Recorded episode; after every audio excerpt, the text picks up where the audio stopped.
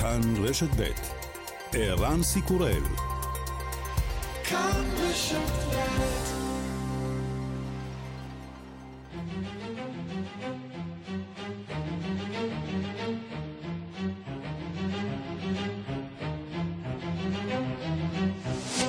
השעה הבינלאומית 27 בפברואר 2022 והיום בעולם. נמשכת המתקפה הרוסית על אוקראינה, קרבות עזים ניטשים בשעות האחרונות בין אוקראינים לרוסים בעיר חרקוב. הרשתות החברתיות מלאות בתמונות של רכבים נטושים של צבא רוסיה המוטלות ברחבי העיר. אוקראינה אומרת חרקוב בשליטה מלאה שלנו. המערב מתחיל לגבות את אוקראינה לא רק במילים אלא גם במעשים. ראש ממשלת בריטניה בוריס ג'ונסון אומר, האוקראינים נלחמים באומץ מול אויב אכזר. Going all the way of President Putin. Very far from it. Uh, the Ukrainians are fighting heroically uh, and uh, in some places with great success, as, as many of us thought they would, because they're a great country and a very brave country. הדברים לא ממש הולכים כמו שפוטין רוצה רחוק מזה. האוקראינים נלחמים בגבורה במקומות מסוימים בהצלחה רבה. כפי שכולנו ידענו, הם אומה גדולה ואמיצה. בתום לחץ כבד שהופעל על גרמניה הושגה הסכמה הלילה על ניתוק בנקים רוסיים ממערכת הסוויפט. הנציבות האירופית, צרפת, גרמניה, איטליה, בריטניה, קנדה וארצות הברית הודיעו שינתקו חלק מהבנקים הרוסים מהמערכת. עוד הוחלט לנקוט צעדים מקבילים נגד הבנק המרכזי הרוסי, נשיאת הנציבות האירופית אורסולה פונדרליין. And it made it impossible for the central bank to liquidate assets. הצעד יקשה מאוד על הבנק המרכזי לממש את הנכסים שלו ובכך לממן את המלחמה. נשיא אוקראינה ולודימיר זלנסקי אומר, רוסיה מבצעת נגדנו רצח עם. За попередніми даними, на жаль, ми втратили за сьогодні вже 137 наших героїв, наших громадян. הם מתכוונים להפציץ את הערים האוקראיניות שלנו עוד יותר, הם הולכים להרוג את הילדים שלנו אפילו בערמומיות רבה יותר. זהו רוע שהגיע לארצנו וצריך להשמיד. הם שיקרו, הם אמרו שלא יפגעו באוכלוסייה האזרחית, אלא שמהשעות הראשונות של הפלישה חיילים רוסים פגעו בתשתיות אזרחיות. הם בחרו במודע לפגוע באנשים. הרוסים כמובן מכחישים. הנה איגר קונשקוב, דובר משרד ההגנה של רוסיה. Российские вооруженные силы никаких ударов по жилым кварталам украинских городов не наносят. הצבא הרוסי לא מבצע שום מתקפה על אזורים מיושבים בערים אוקראיניות. המלחמה באוקראינה מעוררת גל פליטים חדש על אירופה. כתבנו גלעד שדה בילה הלילה בתחנת רכבת אחת בגבול שבין אוקראינה לפולין. קר מאוד, עמוס מאוד, אין מים, אין אוכל. פשוט לראות את הילדים, את האימהות, את האנשים דופקים על החלונות ומבקשים מים ואוכל מהחיילים, זה קורע לב. הנה, כאן אישה שמבקשת, אומרת שיש מקרה חירום. הם כולם צמודים לחלונות, מסתכלים. כל כך הרבה ילדים, נשים, שכל החיים שלהם נטרפו, שהכל התהפך ברגע. אנשים uh, מבקשים מהחיילים לצאת, הם חנוקים בפנים, אבל באמת אי אפשר. אי אפשר, הקור פה uh, יכול לסכן את האנשים אפילו יותר.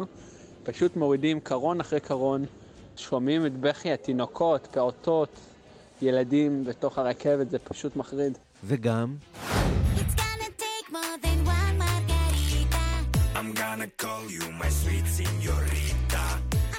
רוסיה, אחת המדינות המצליחות בתחרות האירוויזיון, תיאלץ לשלם על מעשיה גם בחזית התרבותית ולא תשתתף השנה בתחרות. בתגובה מודיעה רוסיה, אנחנו מתנתקים מאיגוד השידור האירופי.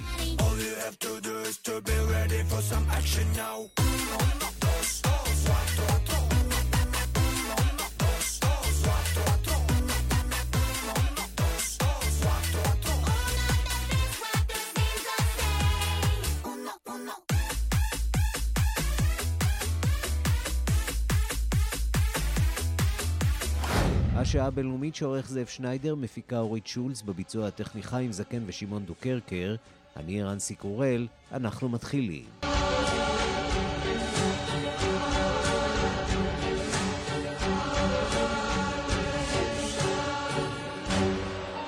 שלום אהב לכם. הלחימה באוקראינה נמשכת. שלום לשליחת כאן אה, חדשות לקייב הדס גרינברג. שלום. איך נראים הרחובות? אה, וואו, הם לא נראים, אה, תרתי משמע, ממש רחובות כאן ריקים, אין אף אחד ברחוב, זה שקט מוחלט, אין מכוניות, אין אנשים, אה, אין רכשים מהבתים. כיוון שאנשים עזבו ב... את uh, קייב, או משום שהם מתחבאים בבתים ובתחנות זה, זה הרכבת, זה משולב, המטרו? כי לפעמים uh, אנחנו רואים פתאום איזה מישהו יורד מאיזה בניין למכולת מתחת לבניין שלו, דופק בדלת, מנסה לקנות קצת אוכל והולך חזרה למעלה, אבל זה, uh, זה מעטים, רק כאלה שהם, אספקת המזון שלהם אה, מתחילה להסתיים. אבל אה, אה, זה מאתמול ככה, מהרגע שנכנס העוצר בחמש, שיימשך בעצם עד מחר בשמונה בבוקר, נכון לכרגע, והרחובות באמת ריקים בצורה, לא ראינו, לא ראינו אותם עד עכשיו. היה את העוצר הקודם מ-10 בלילה עד 7 בבוקר, לפני יומיים, ואז עוד פה ושם היו קצת אנשים שהלכו בחוץ, באמת מעטים, אבל בכל זאת ראינו דמויות בחוץ מהלכות ברחוב, או, מכון, או טיפה טיפה יותר מכוניות. עכשיו זה פשוט אה, אה, באופן מוחלט לגמרי, אה, אה, כמו הביטוי אין כלב ברחוב, תרתי. משמע.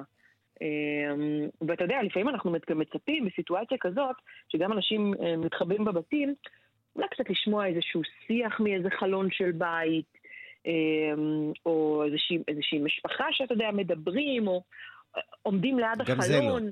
לא, לא שומעים את זה. זה כאילו אין כאן אף אחד. זו תחושה ש, ש, ש, שהעיר הזו, שכמובן נסגרה והכל סגור בה, ויש עוצר, אבל שכאילו גם אין אף אחד בתוך הבתים האלה. אמ, זה, זו הרגשה אה, אה, כאן שלנו, וכמובן של התושבים, הרגשה...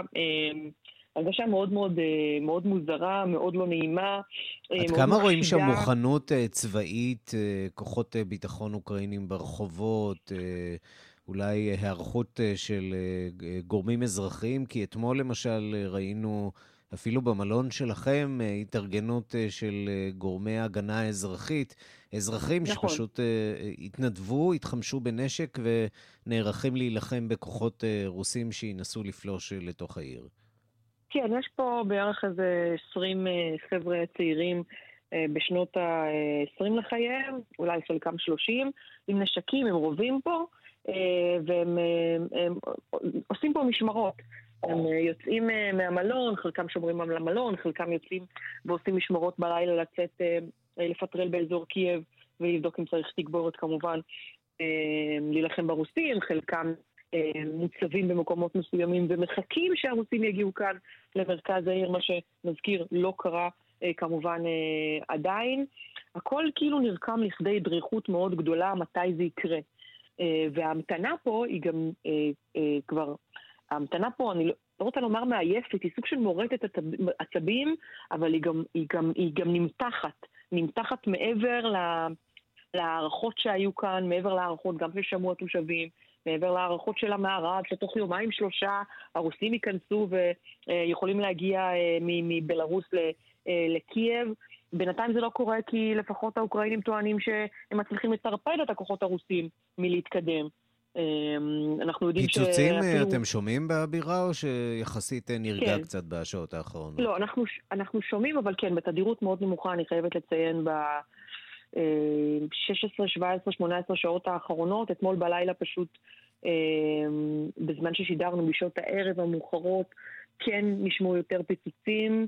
אה, וכן אה, קולות אה, של ירי מקלעים שלא זכינו לשמוע עד עכשיו ושמענו אתמול בצורה מאוד משמעותית. ניכר פה שלפחות בפאתי קי ובאזור שלנו, הלחימה יותר מתחזקת בלילה. הלילה יורד, ואז שומעים כאן את, ה, את הירי באופן משמעותי יותר, אבל זה כמובן מאוד נזיל, אני מדברת על, ה, על 48 השעות האחרונות. זה לפחות מה שאנחנו אה, כמובן אה, מרגישים ורואים מכאן. הדס גרינברג, אה, תשמרו על עצמכם שם בקייב, תודה רבה. תודה רבה. מן הדיווחים האחרונים מאוקראינה, נראה שכוחות אה, רוסיים נכנסו לעיר חרקוב הבוקר. הבירה קייב, אה, כאמור, שמענו עדיין תחת שליטה אוקראינית. באוקראינה טוענים כי הסבו לצבא הרוסי אבדות כבדות, בעוד ברוסיה טוענים שהם נתנו הזדמנות להידברות, הזדמנות שאוקראינה דחתה אותה. בד בבד, האיחוד האירופי השתמש אתמול בנשק יום הדין של הסנקציות. הדיווח של כתבנו במזרח אירופה, ניסן צור.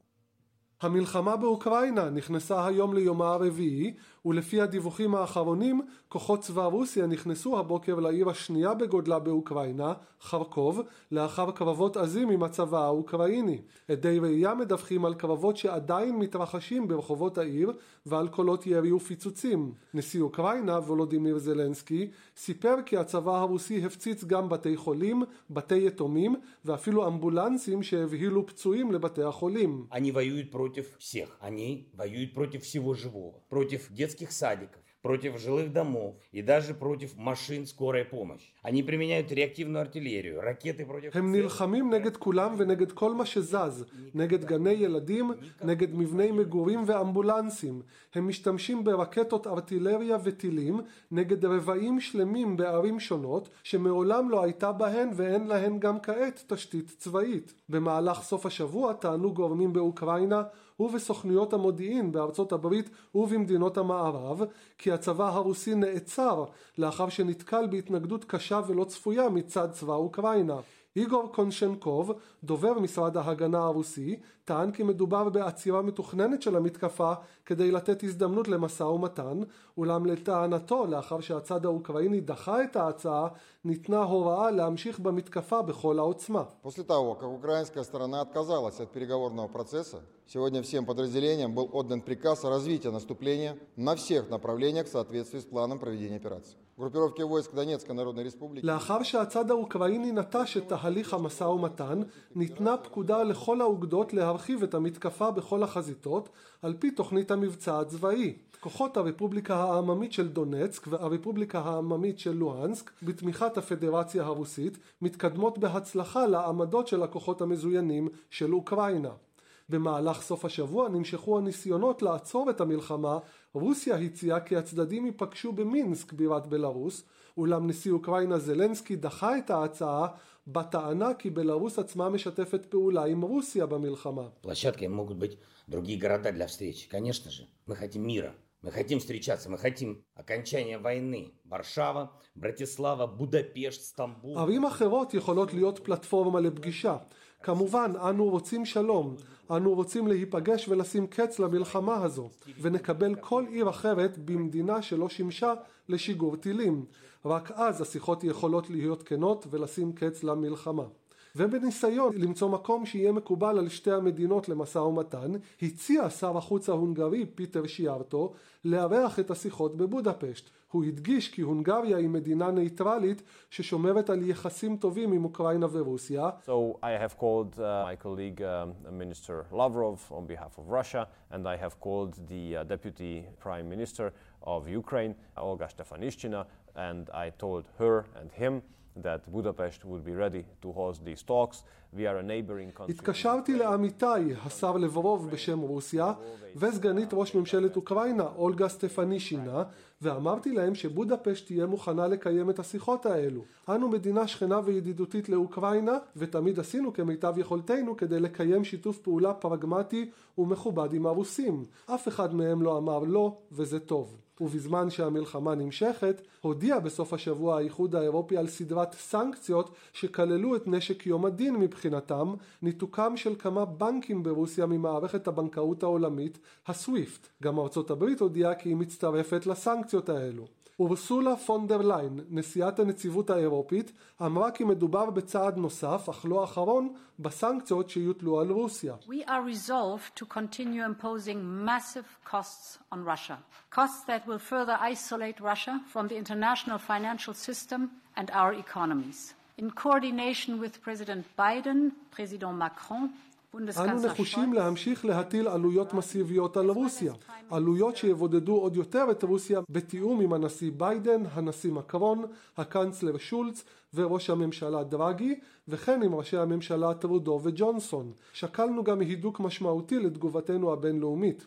ומי שאולי מובילה את הקו הנוקשה ביותר באירופה נגד רוסיה היא בריטניה, שדחפה להטלת הסנקציות. ראש הממשלה בוריס ג'ונסון הודיע כי בריטניה גם תשלח סיוע כלכלי, צבאי והומניטרי לאוקראינה. I think we have to face the hideous reality that the diplomacy as far as President Putin was concerned was a charade. He never really intended to alter his course. Uh, you read the article that he wrote uh, many months ago. אני חושב שאנו צריכים להתמודד עם המציאות הנוראה שהדיפלומטיה מבחינת הנשיא פוטין הייתה הצגה בלבד.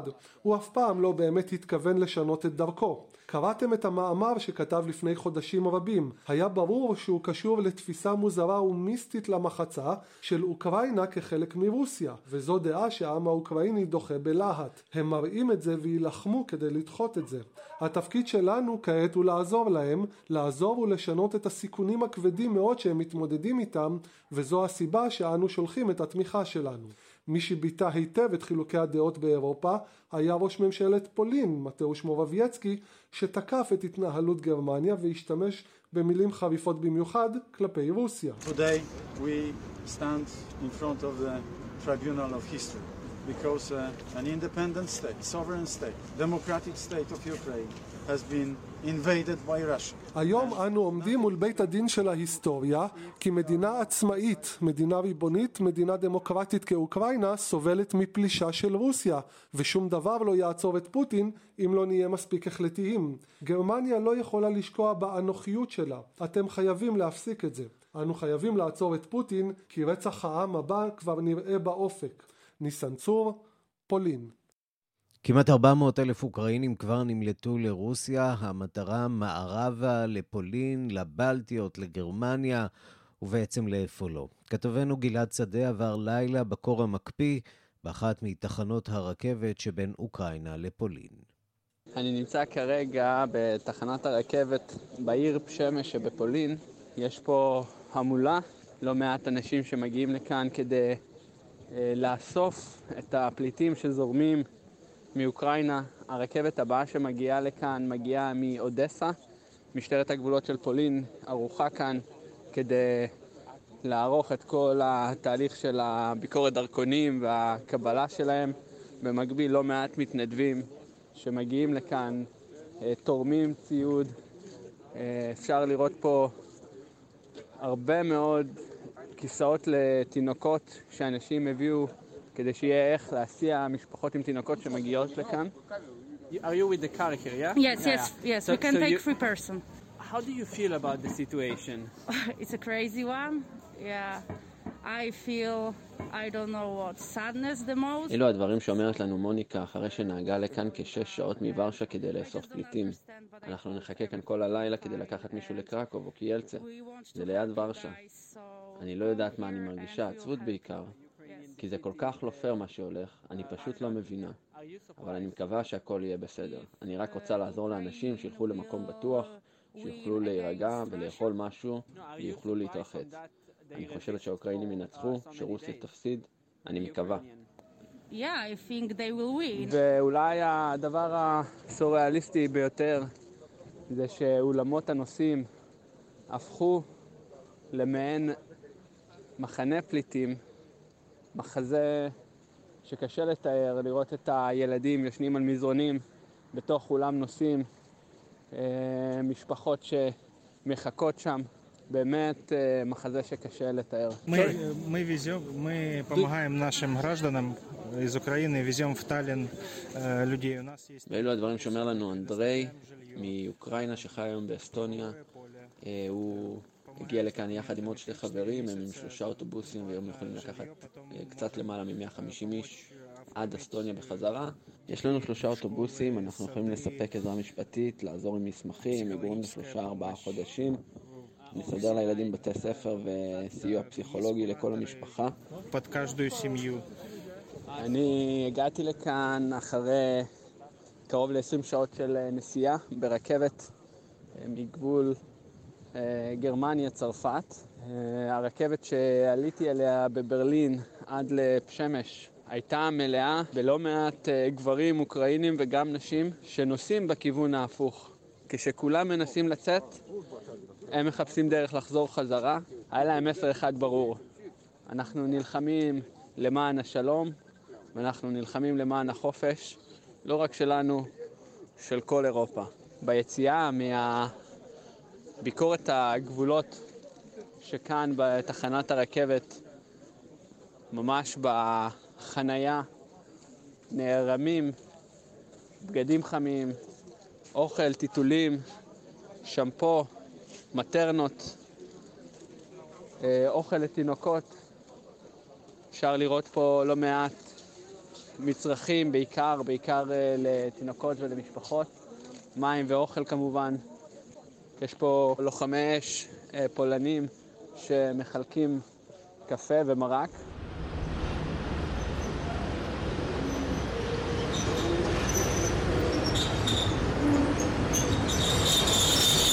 הרכבת מאודסה הגיעה, אבל אין לנו אפשרות להתקרב לרציף. הרציף סגור, ובעצם אה, מהרציף הזה כולם ניגשים לביקורת הדרכונים. מעט מאוד גברים אה, על הרכבת, בעיקר נשים עם ילדים קטנים, עם תינוקות. מתחת לרציף אפשר לראות אה, לא מעט אה, אנשים צעירים שהצליחו לצאת החוצה, אבל אין להם לאן ללכת. אה, ישנים על הרצפה, מחזות שלא נראו בפולין במשך עשורים. אילו שעות מורטות עצבים, שעות של אה, כאוס וחשש, ואפשר לראות פה את הילדים והאימהות שיוצאים החוצה בלא ידיעה מה הלאה, מה, מה העתיד אה, מביא להם. הם לא יודעים מה יהיה, הם בקושי יודעים איפה הם ישנו הלילה. ויש פה עשרות פולנים שמחכים, שהגיעו מבאמת רחוק, כדי לבוא ולאסוף אנשים, לקחת אותם לבתים, להציע איפה לישון. אנשים הגיעו פה שעות של נסיעה, אה, ואנחנו עכשיו בשעה 11 ו-20 בתחנת הרכבת. אנשים יש להם לפחות עוד uh, שעתיים ושלוש, וחלק אפילו שש ושבע שעות נסיעה עד לבית. וממש uh, ברגע זה יצא מכאן אימא עם uh, תינוק בן ארבעה חודשים. אלכסנדרה שמה. ממש ברגע זה, בחנייה שמחוץ לתחנת הרכבת, הגיעו כמה אימהות עם ילדים. הם כולם עם מעילים, כובעי צמר. קר פה מאוד, קר פה מאוד. הם uh, מדהים לראות, פשוט אנשים התנפלו עליהם ושאלו לאן, וגוררים את המזוודות שלהם, לוקחים אותם, אני עוקב אחריהם כרגע. רכבת uh, שהגיעה לכאן לפני כמעט כשעה מאוקראינה עומדת ברציף, החיילים הפולנים ניגשים לחלונות ואנשים פשוט דופקים על החלונות ומבקשים מים ואוכל. יש פה צוותים שדואגים לזה. הרכבת פשוט עמוסה בצורה כל כך, כל כך קיצונית. אנחנו מדברים פה על רכבת עם מעט מאוד קרונות, שיש בה, נכון למה שהבנתי מאחד מהאנשים שעובדים פה, נכון עכשיו קרוב ל-1,800 איש. 1,800 איש. היה פה ממש לפני כמה דקות אירוע שבו הגיעו אה, צוותי החייאה אה, למקרה ש... של ילדה בגיל שנתיים, ולקח כל כך הרבה זמן למצוא את הדרך להוציא אותה. אה, בטח אנשים שואלים את עצמם למה לא פשוט מורידים אותה מהרכבות. הטמפרטורה פה כרגע היא בערך מינוס שלוש, מינוס חמש, מאוד קר, קשה מאוד אה, אה, להריץ את כל הביקורת דרכונים, אז מעדיפים שהם יישארו בתוך הרכבות, אה, שלא יהיה קר, לא להסתכן במקרים של היפותרמיה, אז כדי שלא יהיה עומס על, ה, על הכניסה ושכולם יעמדו בחוץ. פשוט משאירים אותם ברכבת. אנחנו מדברים על אנשים שהיו קרוב ל... 20 שעות ממה שאני שאלתי ברכבת הקודמת, ולפעמים גם יום ויומיים בדרכים. קר מאוד, עמוס מאוד, אין מים, אין אוכל. פשוט לראות את הילדים, את האימהות, את האנשים דופקים על החלונות ומבקשים מים ואוכל מהחיילים, זה קורע לב. הנה, כאן אישה שמבקשת, אומרת שיש מקרה חירום. הם כולם צמודים לחלונות, מסתכלים כל כך הרבה ילדים, נשים, שכל החיים שלהם נטרפו, שהכל התהפך ברגע. אנשים אה, מבקשים מהחיילים לצאת, הם חנוקים בפנים, אבל באמת אי אפשר. אי אפשר, הקור פה אה, יכול לסכן את האנשים אפילו יותר. פשוט מורידים קרון אחרי קרון, שומעים את בכי התינוקות, פעוטות, ילדים בתוך הרכבת, זה פשוט מחריד. גלעד שדה, תחנת הרכבת שמש, פולין, גבול אוקראינה. כן, קולות אה, קשים שמגיעים אלינו מהגבול בין אה, אוקראינה לפולין, ומול אה, רבבות הנמלטים מהמלחמה יש גם אוקראינים רבים שחוזרים למולדתם כדי להילחם נגד הפולש הרוסי. כתבנו גדעון קוץ עשה איתם את הדרך לתוך אוקראינה, והוא מדווח. הם כחמישים צעירים, צעירות, מבוגרים, מבוגרות, אוקראינים שעובדים או מתגוררים באירופה ועל האוטובוס ששכרו עליתי בקרקוב כדי לעשות איתם את הדרך ההפוכה מול רבבות הנמלטים מאוקראינה, מזרחה ודרומה לחזור אל המולדת שקרה להם או שעדיין לא קרה ארבעה גלים יש לגיוס הגדול מגיל 18 עד 60, הנשים אינן נכללות בגל הראשון, אבל כבר יש כאלה שמוכנות להתנדב. קרוב לשדה התעופה של קרקוב ראינו חיילים אמריקנים רבים ובעיקר ציוד ונשק כבד שיצא מיד לדרכו אל הגבול. יצאנו לשם גם אנחנו, אבל מה שאמור היה להיות נסיעה מהירה יחסית ובלי בעיות, הפך למסע לילי ארוך. פקקים אינסופיים במעבר גבול ראשון פשוט סירבו לתת לנו לעבור. מסוכן מדי בשעת לילה. אזעקה הדהדה בלביב, טילים התפוצצו לא רחוק, כשהמטרה שדות התעופה באזור וגם כיסוי על קומנדו של כוחות מיוחדים שתפס עמדות בשלב זה רחוקות ממזרח לעיר. לביב כבר אינה יכולה לספק את השלווה שמחפשים הנמלטים מהמזרח. הם עוצרים ללא יותר מלילה. ברחובות התנועה מעטה ותורים ארוכים משתרכים ליד הבנקומטים. אמש היו סצנות של דוחק בטענת הרכבת היפהפייה, כשהבורחים בעיקר נשים המתינו לרכבת מיוחדת שתיקח אותם מעבר לגבול. הרוסים מתכוונים להטריד ולהפגין שליטה טקטית גם על חלק זה של אוקראינה, בגלל הסיוע הצבאי שזורם דרך הגבול, וגם משום שבמקרה של נפילת מזרח המדינה בידיהם, לבוב עלולה להפוך כמו פעם לבירת מערב אוקראינה החופשית. ויטלי לא מבין את הסיבוכים בצד האוקראיני. הנשיא קרא לנו לבוא והתייצבנו. אנחנו עורכים פיקניק עם מנות קרב בפינת יער ציורית. אחרי שעות ארוכות, מעבר גבול אחר מוכן לקבל אותנו, אבל הבדיקה הולכת ונמשכת. אוספים שוב ושוב את הדרכונים. בסוף עלינו על דרך המלך ללביב, ואחר כך לעיירות שבמזרח. עכשיו אתה הולך מיד להתייצב, ואני שואל את ויטלי. אם צריך, אז כן. כן, הוא עונה קצרות. לאיגור, שמתקרב ל-60, יש ספקות אם יסכימו לקבל אותו. Вы легче. Вы на войну? Если возьмут, говорят, не берут пока, бля. Не требуется, бля. Вроде бы в тероборону, бля, уже звонил, узнавал, бля, пока вроде бы все забито, бля. רבים רוצים להתגייס, אבל כרגע אין מקום לכולם. כאן גדעון קוץ, ממזרח ללוי. השעה הבינלאומית, ראש הממשלה בנט והנשיא פוטין שוחחו לפני שעתיים. ראש הממשלה הביע דאגה מהמצב באוקראינה ומהאפשרות שהלחימה תחריף ותגרום נזק הומניטרי גדול. הנשיא פוטין ציין שהוא נכון למשא ומתן. ראש הממשלה בנט אמר שישראל מוכנה לסייע ככל שתתבקש ובכל עת ביישוב המשבר ובקירוב בין הצדדים, נוכח המעמד המיוחד שיש לה שמאפשר לה להשיג אה, אוזן קשבת אה, מכולם. שני המנהיגים סיכמו לשמור על קשר רציף בין רוסיה לישראל. ובארצות הברית משבחים את עמידתם של המגינים האוקראינים מול רוסיה ופועלים להעביר סיוע צבאי נוסף לצבא האוקראיני. בתוך כך ארצות הברית מחריפה את העיצומים נגד רוסיה. שלום לכתבנו בוושינגטון, נתן גוטמן. שלום ערן. האם יש עוד כלים בארסנל האמריקני שיכולים לסייע לאוקראינה? כן, יש. הכלים האלה אבל אולי מגיעים קצת באיחור, בעיקר בכל מה שנוגע לציוד הצבאי.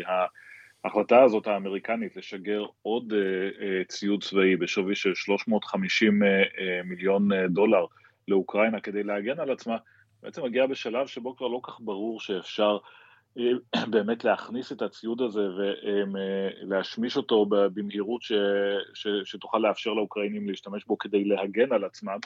יכול מאוד היה להיות ארצות הברית, שבאמת הייתה הגורם המודיעיני היחיד בעולם שהעריך נכונה מה הולך לקרות, אם היא הייתה אולי קצת מגבירה את קצב העברת הציוד הצבאי הזה לפני הפלישה, זה היה עוזר יותר, אבל כן, יש בתחום הציוד הצבאי לפחות, יש הרבה מה שאפשר לעשות, כאשר האמריקנים מסתכלים, כמובן שיש תמיד את המודל הקלאסי של אפגניסטן והטילים נגד המסוקים, שהפך להיות איזושהי קלאסיקה אה, בהיסטוריה של המעורבות האמריקנית ברחבי העולם, אבל מעבר לזה, ההנחה היא שציוד די בסיסי של אה, טילי כתף ורקטות נגד, אה, ציוד נגד טנקים ונגד רכב משוריין, הדברים האלה הם מסוג הציוד שיכול לעצור, לעכב ולשבש את הפעילות של הרוסים, לא לבלום אותם לחלוטין, ברור לאמריקנים שיש לפוטין כוח צבאי עליון בהרבה, אבל הם יכולים להקשות עליו מאוד, ולכן הם מחפשים דרכים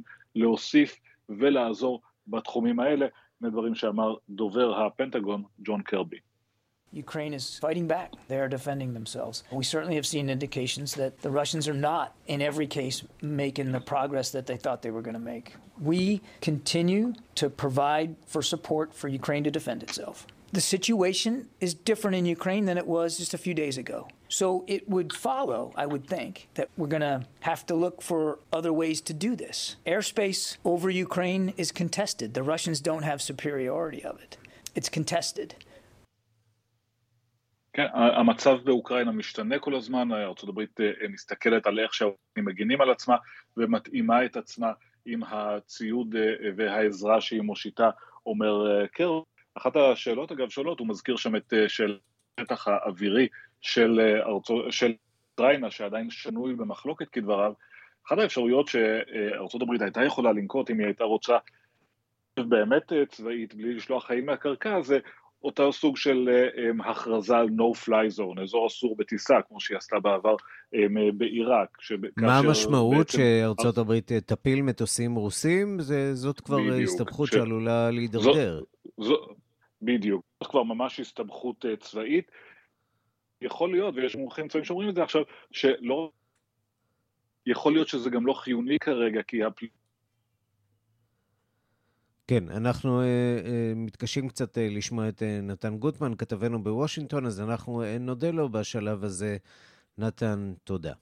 אנחנו uh, רוצים להבין קצת יותר uh, את התגובה האירופית uh, למשבר הזה, ואנחנו רוצים לומר שלום לפרופסור uh, שרון פרדו, ראש מרכז uh, סימון וייל למחקר וללימודי אירופה בת זמננו באוניברסיטת בן גוריון שבנגב, נשיא העמותה הישראלית ללימודים בינלאומיים.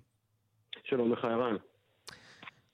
אירופה מתעוררת ומתייצבת מאחורי אוקראינה, אבל כמו שזה נראה כרגע, זה אה, במידה רבה מעט מדי ומאוחר מדי, נכון? מעט מדי, מאוחר מדי, אבל באופן פרדוקסלי, אה, ככל שהמבצע הרוסי העמיק, כך גם העמיקה האחדות האירופית. אם בתחילת הדרך אה, היינו עדים שורות אה, לא צפופות בצד האירופי, הרי שעתה אנחנו עדים אה, להעמקה בשיתוף הפעולה, משהו שלא ראינו אה, קודם לכן, לא ראינו גם נכונות שכזאת להקריב כל כך הרבה מצידה של אירופה. אני חושב שהדוגמה הגרמנית היא דוגמה מאוד מאוד מעניינת, מדינה שבתחילת הדרך הייתה מאוד מסויגת, והיום אנחנו רואים אותה לאחר הצהרה שבה היא מודיעה על אספקת נשק. אה, לאוקראינה, דבר שהיא התנגדה לו אה, באופן נחרץ רק לפני מספר ימים.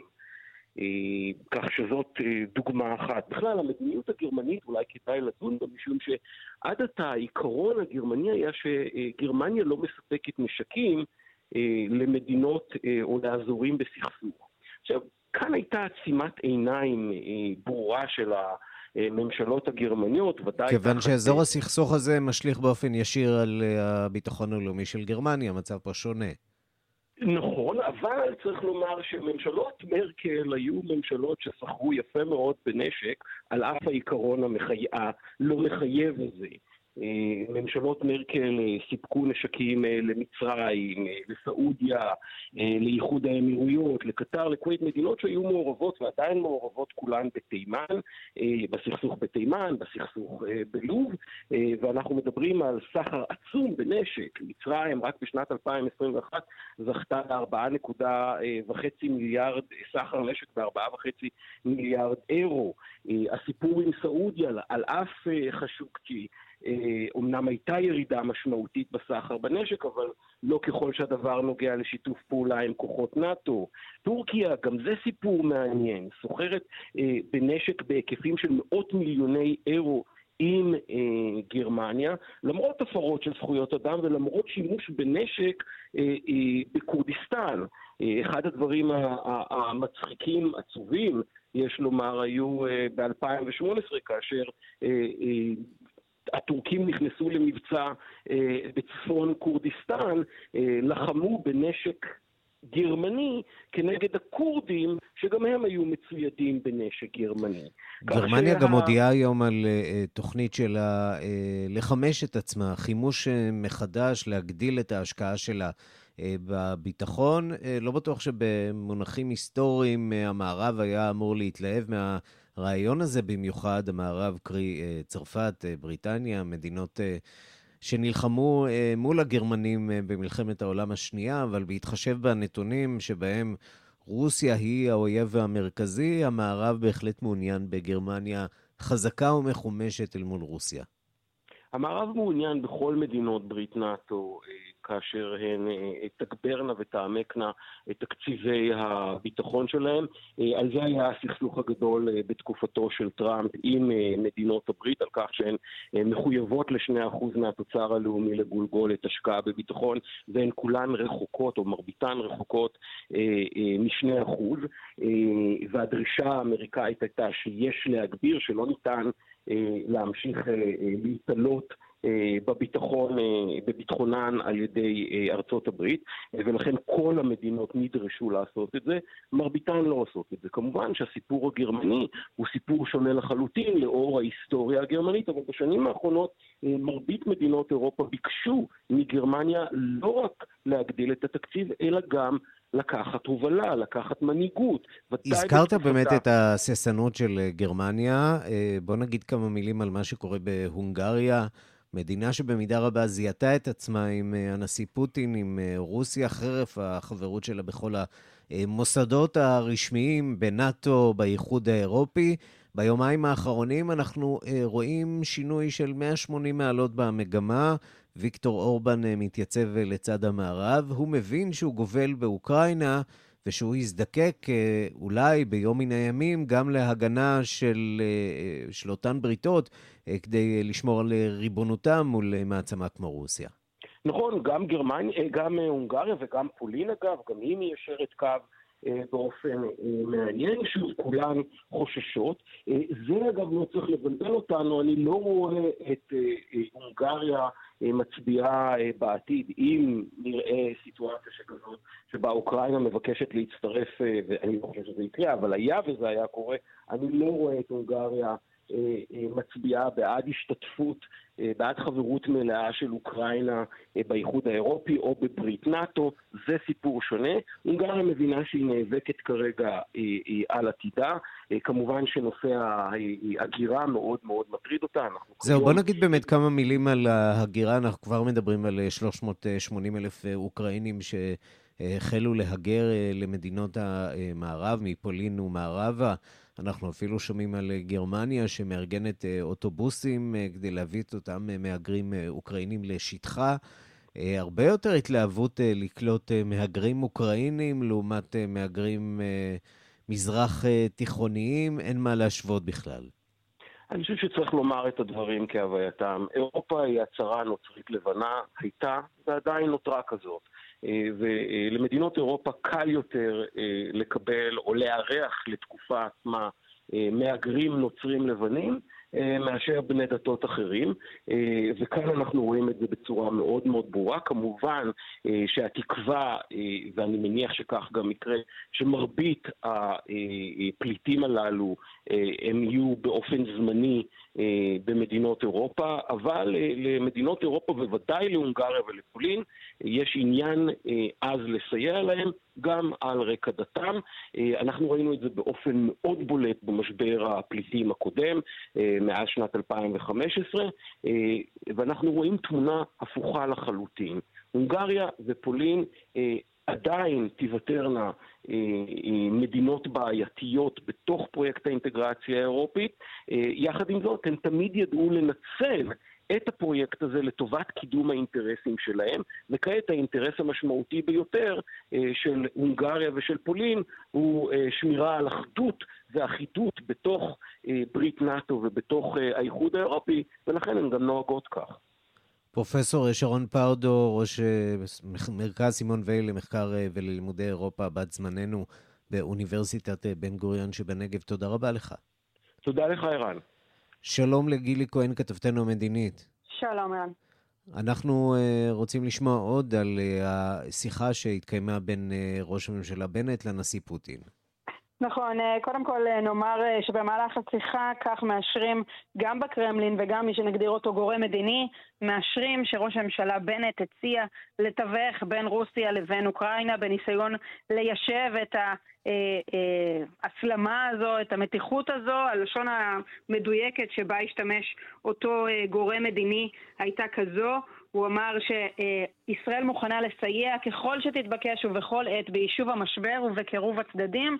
אבל אין ספק שזה אישור גם ישראלי וגם רוסי לכך שישראל הציעה, כפי שפרסמנו, לתווך בין רוסיה לבין אוקראינה בניסיון להביא להפסקת אש, כמובן אחרי הבקשה האוקראינית במהלך השיחה בין זלנסקי לראש הממשלה נפתלי בנט. עוד כמה נקודות מעניינות שעולות מהשיחה. ראשית, השיחה נמשכה להבנתי כחצי שעה. בהודעה עצמה, גם בהודעה של הרבה זמן לנשיא שמנהל מלחמה. סליחה? הרבה זמן לנשיא רוסי שמנהל מלחמה בדיוק. אפשר להגיד את אותו דבר גם על השיחה עם זלנסקי. אני רק התחלתי לומר שלפחות על פי שתי ההודעות, השיחה נסובה גם סביב המצב באוקראינה. הקרמלין דיבר על כך שפוטין סקר את הפעילות הצבאית של הכוחות הרוסיים, בעיקר בחלק המזרחי של אוקראינה. בהודעה הישראלית נמסר שבנט הביע את דאגתו מהמצב באוקראינה, מהאפשרות שהלחמה תחריף, תביא לנזק הומניטרי רב. אז אמר פוטין לבנט שהוא מוכן למשא ומתן, ולפחות על פי אותה הודעה של גורם מדיני ישראלי, רק אז אמר, אמר בנט, סליחה, שישראל מוכנה, מוכנה לסייע ככל שתתבקש, בשל מעמדה המיוחד שמאפשר לה אה, לקבל אוזן קשבת משני הצדדים. זה אגב היה הנימוק האוקראיני, מדוע ישראל יכולה להיות אה, מועמדת טובה לת, לתיווך בין שני הצדדים. גילי כהן, תודה. תודה. ודיווח ש... שלום לכתב חדשות החוץ יואב זהבי. שלום ערן. דיווחים ראשונים אולי על פוטנציאל למשא ומתן בין רוסיה לאוקראינה. כן, כרגע אלה דיווחים שיוצאים בתקשורת הרוסית, בסוכנות הידיעות ארצי ובסוכנות הידיעות ריאה נובוסטי, הסוכנות הממלכתית של רוסיה. לפיהם אוקראינים הסכימו לקיים איזשהו משא ומתן, איזשהם שיחות על אדמת בלארוס, שצריך להגיד, אם הדיווחים האלה נכונים כרגע, שוב רק ממקורות רוסיים, זאת מיד פרסה מדברים שאמר הנשיא זלנסקי מוקדם יותר היום, שלפיהם הם לא יסכימו האוקראינים לקיים משא ומתן על אדמה של מדינה שלמעשה נלחמת באוקראינים, לפי הדיווחים ברוסיה מהדקות האחרונות ערן. האוקראינים הסכימו לקיים משא ומתן, לא במינסק אגב, ובחוז גומל קרוב יותר לגבול עם אוקראינה, אלא הדיווחים לפי שעה. יואב זהבי. תודה. Ladies and gentlemen, the Ukrainian Chorus Dumka of New York.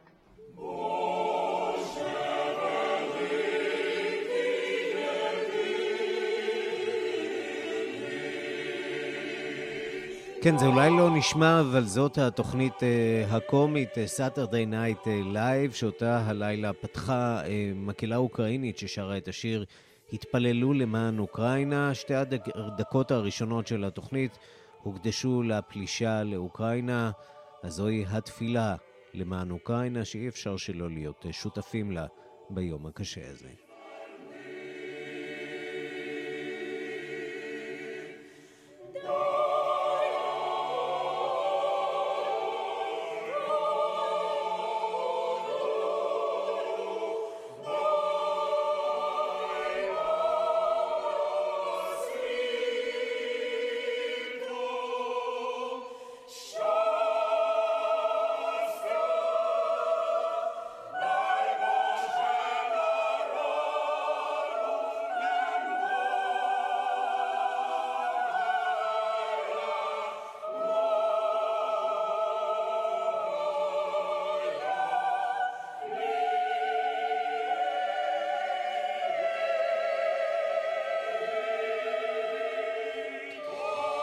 כן, ועד כאן השעה הבינלאומית מהדורת יום ראשון, הראשונה בשבוע שערך זאב שניידר, המפיקה אורית שולץ, הטכנאים חיים זקן ושמעון דוקרקר.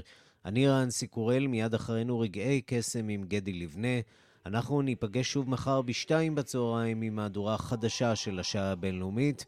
ועד אז המשיכו להתעדכן 24 שעות ביממה ביישומון של כאן, שם תוכלו למצוא את כל הדיווחים, הפרשנויות, הכתבות ומהדורות הרדיו והטלוויזיה בשידור חי מהכתבים שלנו כאן בארץ והכתבים שלנו באוקראינה ובזירות הלחימה השונות.